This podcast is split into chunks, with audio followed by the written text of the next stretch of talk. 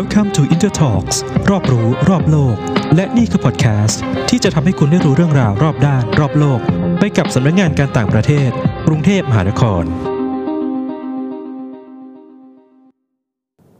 สวัสสวัสดีดีครับค่ะ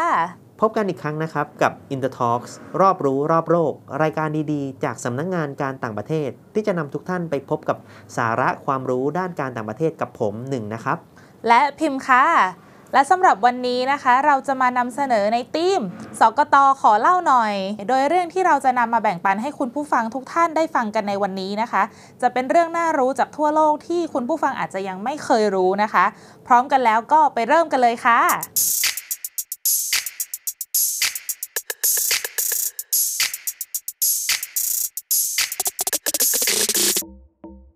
สำหรับผมนะครับขอเล่าเรื่องแรกนะครับ คุณผู้ฟังน่าจะทราบกันอยู่แล้วนะครับว่า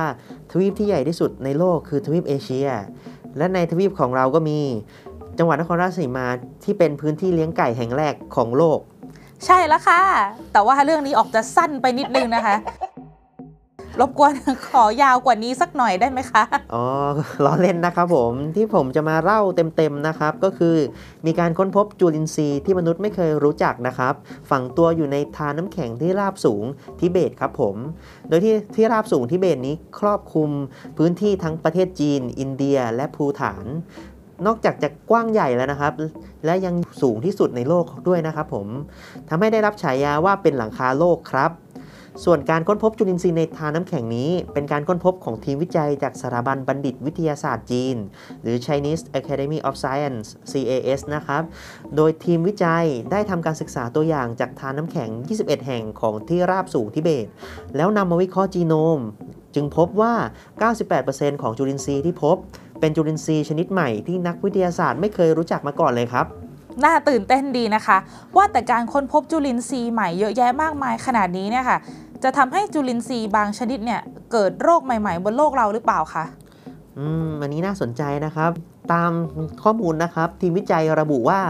หากทานน้ำแข็งละลาย ก็อาจจะทำให้จุลินทรีย์เหล่านั้นออกมาสู่สิ่งแวดล้อม และก่อให้เกิดโรคระบาดได้นะครับ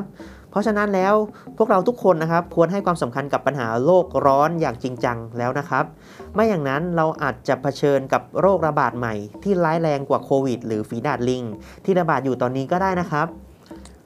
ครั้งเดียวก็เกินพอแล้วนะคะโรคระบาดเนี่ยไม่เอาอีกแล้วค่ะ นั่นสินะครับก็โควิดก็ทำให้เราแบบเปลี่ยนวิถีชีวิตไปเลยนะครับผม ใช่แล้วค่ะ โอเค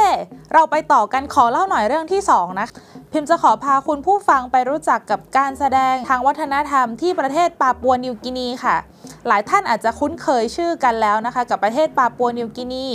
โดยประเทศนี้นะคะ เป็นประเทศที่อยู่ในทวีปออสเตรเลียและโอเชียเนีย และเป็นหนึ่งในประเทศที่มีความหลากหลายทางวัฒนธรรมมากที่สุดในโลกนะคะ โดยมีชนเผ่าจำนวนมาก มีภาษากว่า 800 ภาษา และมีประเพณีที่แตกต่างกันค่ะโดยในวันนี้นะคะเราจะพูดถึงเทศกาลเมาส์ฮาเกนนะคะ ซึ่งเกิดขึ้นครั้งแรกในปี คศ 1961 หรือ พศ 2504 หรือประมาณ 60 ปีก่อนนี้เองค่ะ ใช่แล้วครับ เดิมทีเทศกาลนี้มีเพื่อแสดงออกถึงความเป็นอันหนึ่งอันเดียวกันของชนเผ่า ซึ่งจะจัดขึ้นในช่วงปลายเดือนสิงหาคม แต่ในปัจจุบันนะครับได้มีการปรับเปลี่ยนมาเป็นงานแสดงเชิงศิลปะและวัฒนธรรมครับโดยชนพื้นเมืองของปาปัวนิวกินีจะแต่งชุดประจำเผ่า แต่งหน้าด้วยสีสันสดใส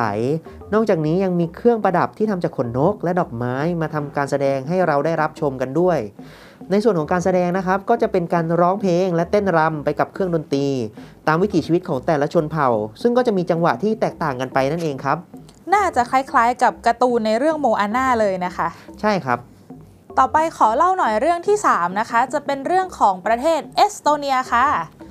ครับผมเมื่อกี้ก็โอเชียเนียนะครับ ส่วนอันนี้เอสโตเนียนะครับ ซึ่งอยู่ในยุโรป เมื่อพูดถึงเอสโตเนียนะคะ หลายท่านคงรู้จักชื่อประเทศ แต่อาจจะนึกไม่ออกว่าเอสโตเนียเนี่ยมีอะไรที่โดดเด่นเป็นพิเศษขึ้นมานะคะ สิ่งที่ทำให้ประเทศเอสโตเนียโดดเด่นนะคะ และเป็นที่พูดถึงมากที่สุดก็คือ เรื่องระบบราชการที่มีความก้าวหน้ามากที่สุดประเทศหนึ่งในโลกนั่นเองค่ะ โอ้เรียกได้ว่าจากเอสโตเนียสู่ e เอสโตเนียเลยใช่ไหมครับ ถูกต้องแล้วค่ะ และขอเล่าหน่อยเรื่องที่ 3 นี้นะคะ พิมจะเล่าให้ทุกท่านฟังในเรื่องของ e เอสโตเนียนั่นเองค่ะ โดยจุดเริ่มต้นของการพัฒนาการให้บริการในรูปแบบดิจิทัลนะคะ เริ่มขึ้นในปี 2001 เป้าหมายของรัฐบาลในขณะนั้นคือต้องการเปลี่ยนแปลงโครงสร้างของประเทศ แต่เนื่องจากประสบปัญหาขาดแคลนเงินทุน ทรัพยากรรวมไปถึงขาดแคลนแรงงานนะคะทำให้เกิดแนวคิดว่า สังคมดิจิทัลจะสามารถแก้ปัญหาเหล่านี้ได้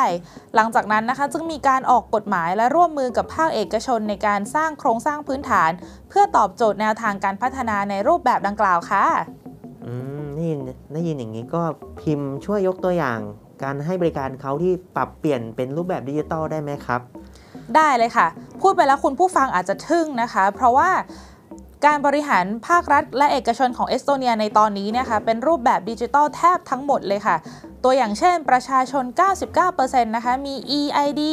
ที่สามารถจะจ่ายบิลซื้อของทำสัญญา เข้าถึงข้อมูลสุขภาพ หรือแม้กระทั่งเลือกตั้งออนไลน์ก็ทำได้นะคะสำหรับบริการของภาครัฐเองก็เรียกได้ว่าเกือบ 100%เลยนะคะ สามารถทำ ได้ในรูปแบบออนไลน์ทั้งหมดนะคะ และตลอด 24 ชั่วโมง ยกเว้นการจดทะเบียนสมรสและการหย่าค่ะ และไม่ต้องห่วงเรื่องการจ่ายภาษีนะคะ เพราะว่าข้อมูลทุกอย่างของประชาชนเนี่ยได้อยู่ในระบบทั้งหมดแล้วค่ะอืมเรียกได้ว่าประเทศเอสโตเนียนี้ใช้ประโยชน์จากเทคโนโลยีได้อย่างเต็มประสิทธิภาพกันเลยทีเดียวนะครับพิมพ์ใช่แล้วค่ะ ถึงแม้จะถูกมองว่าเป็นประเทศดิจิทัลนะคะ แต่ว่าเอสโตเนียเนี่ยก็ยังมีพื้นที่ให้กับประชาชนที่ต้องการรับบริการในรูปแบบอื่นๆนะคะ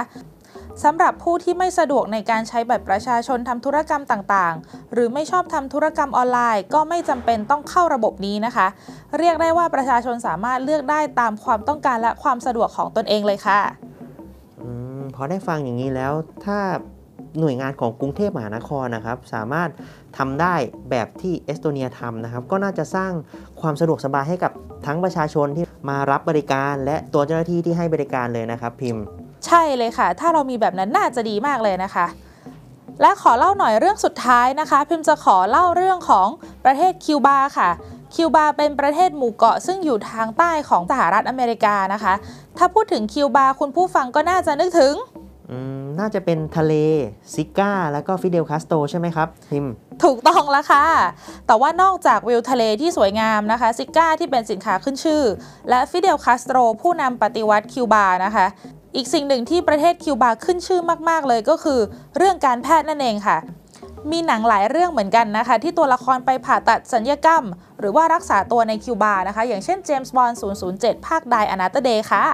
อืม ใช่แล้วครับคิวบาก็เป็นประเทศหนึ่งนะครับที่ส่งบุคลากรทางการแพทย์ออกไปช่วยเหลือประเทศต่างๆ ทั่วโลกมากจริง ๆ ใช่ไหมครับพิมพ์ ใช่แล้วนะคะ และที่ทำแบบนั้นได้ก็เพราะสัดส่วนของแพทย์ต่อประชากรในคิวบาถือว่าต่ำมากเลยนะคะ เพียงแค่ 1 ต่อ 128 เท่านั้น ซึ่งหมายความว่าแพทย์ 1 คนเนี่ยดูแลประชากร 128 คนเท่านั้นเอง ในขณะที่ประเทศไทยมีอัตราส่วนของแพทย์ต่อประชากรอยู่ที่ 1 ต่อ 1,843 คนเลยทีเดียว ซึ่งเราก็จะเห็นได้ชัดเลยนะคะว่าคิวบาเนี่ยถือว่ามีจำนวนแพทย์ต่อประชากรสูงมากเลยค่ะอืมว่าแต่ทำไมแพทย์ของเขาถึงมีมากขนาดนั้นนะครับ หรือว่าเป็นเพราะค่านิยมเกี่ยวกับการประกอบอาชีพแบบของไทยด้วยหรือเปล่าครับ ก็มีส่วนนะคะ แต่ปัจจัยที่ทำให้คิวบาสามารถผลิตแพทย์ได้มากนะคะ เป็นเพราะว่าการบริหารการจัดระบบสาธารณสุขของภาครัฐ ที่ต้องการให้ประชาชนทุกคนได้เข้าถึงบริการสาธารณสุขของรัฐอย่างเท่าเทียม ตามแนวคิดของฟิเดล คาสโตร อดีตประธานาธิบดีของคิวบา ดังนั้น รัฐบาลจึงมีการปรับโครงสร้างพื้นฐานของระบบสาธารณสุข และส่งเสริมการผลิตแพทย์เพื่อทดแทนแพทย์ที่ลี้ภัย เนื่องจากไม่ต้องการอยู่ภายใต้ระบอบคอมมิวนิสต์นั่นเองค่ะและนอกจากจำนวนแพทย์ที่เพิ่มขึ้นแล้วนะคะ คิวบายังมีโครงสร้างระบบสาธารณสุขที่ดีมากประเทศหนึ่งเลยค่ะ งั้นพิมพ์ช่วยเล่าให้หน่อยได้ไหมครับ ว่าโครงสร้างทางระบบสาธารณสุขของคิวบาดีอย่างไรอะครับ พิมพ์คิวบานะคะจะแบ่งระบบรักษาพยาบาลออกเป็น 3 ระดับได้แก่ สถานพยาบาลขั้นพื้นฐาน หรือสถานอนามัยชุมชน โรงพยาบาล แล้วก็สถาบันสาธารณสุขแห่งชาติ โดยตัวสถานพยาบาลขั้นพื้นฐานนะคะ จะเป็นสวัสดิการแก่ประชาชน ทุกคนสามารถรับบริการได้ โดยไม่เสียค่าใช้จ่าย และถ้าหากมีอาการเจ็บป่วยที่ซับซ้อนหรือรุนแรงมากขึ้น ก็จะถูกส่งตัวไปสถานพยาบาลที่ระดับสูงขึ้นไป ซึ่งถือได้ว่าสถานอนามัยชุมชนนะคะ เป็นโครงสร้างที่สำคัญมาก และเป็นหน่วยงานที่ใกล้ชิดประชาชนมากที่สุด ถึงขนาดที่ว่าไปเคาะประตูบ้านกันได้เลยทีเดียวค่ะ อืม เคยได้ยินมานะครับว่าคนคิวบาเองก็จะมีหมอประจำบ้านก็เป็นเรื่องจริงสินะครับพิมพ์ ใช่แล้วค่ะ สถานอนามัยชุมชนนะคะ จะมีแพทย์เวชศาสตร์ครอบครัว1คน แล้วก็มีพยาบาลอีกหนึ่งคน ที่จะคอยติดตามและสอบถามข้อมูลด้านสุขภาพของประชาชน พร้อมกับเป็นผู้ดูแลรักษาโรคเบื้องต้นนะคะ นอกจากนี้ยังมีการทำงานร่วมกับโพลีคลินิกนะคะที่มีแพทย์เฉพาะทาง ไม่ว่าจะเป็นอายุรกรรม สูตินรีเวชกุมารเวชและเวชศาสตร์ครอบครัว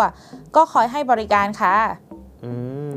ถ้ามีแบบสถานอนามัยชุมชนแล้วแล้วอย่างเงี้ยครับ ตัวโรงพยาบาลเองจะดูแลในเรื่องอะไรอะครับพิมพ์ โรงพยาบาลส่วนใหญ่ในคิวบานะคะ จะทำหน้าที่ดูแลผู้ป่วยในเป็นหลักค่ะ เพราะว่าโรงพยาบาลเนี่ยจะถูกแบ่งออกเป็นอีก 2 ประเภท ก็คือโรงพยาบาลทั่วไป แล้วก็โรงพยาบาลเฉพาะทาง เมื่อผู้ป่วยที่รักษาในโรงพยาบาลเนี่ยมีอาการดีขึ้นแล้วนะคะ ก็จะถูกส่งตัวกลับมาที่สถานอนามัยชุมชนให้รับช่วงต่อไปค่ะ ส่วนสถาบันสาธารณสุขแห่งชาตินะคะ ก็จะมีหน้าที่ในการมุ่งเน้นในเรื่องของการค้นคว้าวิจัย และการทดลองทางด้านการแพทย์นะคะ หลายคนอาจจะยังไม่ทราบนะคะ แต่คิวบาเองเนี่ยก็มีการผลิตวัคซีนป้องกันโรคโควิด -19 เป็นของตัวเอง โดยมีชื่อว่าวัคซีนอับดาลาและวัคซีนโซเบรานาด้วยค่ะ อ้จากที่เห็นเขาผลิตวัคซีนป้องกันโควิด -19 นะครับเรียกได้ว่าประเทศคิวบาเองนั้นก็เป็นประเทศที่ครบเครื่องเรื่องการแพทย์จริง ๆ เลยนะครับ ถูกต้องนะคะก็จบกันไปแล้วนะครับสำหรับสกตขอเล่าหน่อย ที่เรานำมาแบ่งปันให้ทุกท่านฟังกันในวันนี้นะครับ แล้วพบกับ Intertalk รอบรู้รอบโลกได้ใหม่ในครั้งหน้า แล้วก็อย่าลืมติดตามพวกเราให้ครบทุกช่องทางทั้ง Facebook และ YouTube สำนักงงานการต่างประเทศ International Affairs Office Apple Podcast และ Spotify สำหรับวันนี้ สวัสดีค่ะ ติดตามเนื้อหาสาระดีๆ จากพวกเราได้ทางเสียงตามสายนี้ เป็นประจำทุกวันอังคารและวันพฤหัสบดี และยังสามารถรับชมผ่านทาง Facebook, YouTube และเว็บไซต์ของสำนักงานการต่างประเทศ รวมทั้ง Line at IAO ได้เช่นกันครับสำหรับวันนี้ขอบคุณสำหรับการรับฟัง ขอให้ทุกท่านมีความสุข Thank you for listening and have a nice day สวัสดีครับ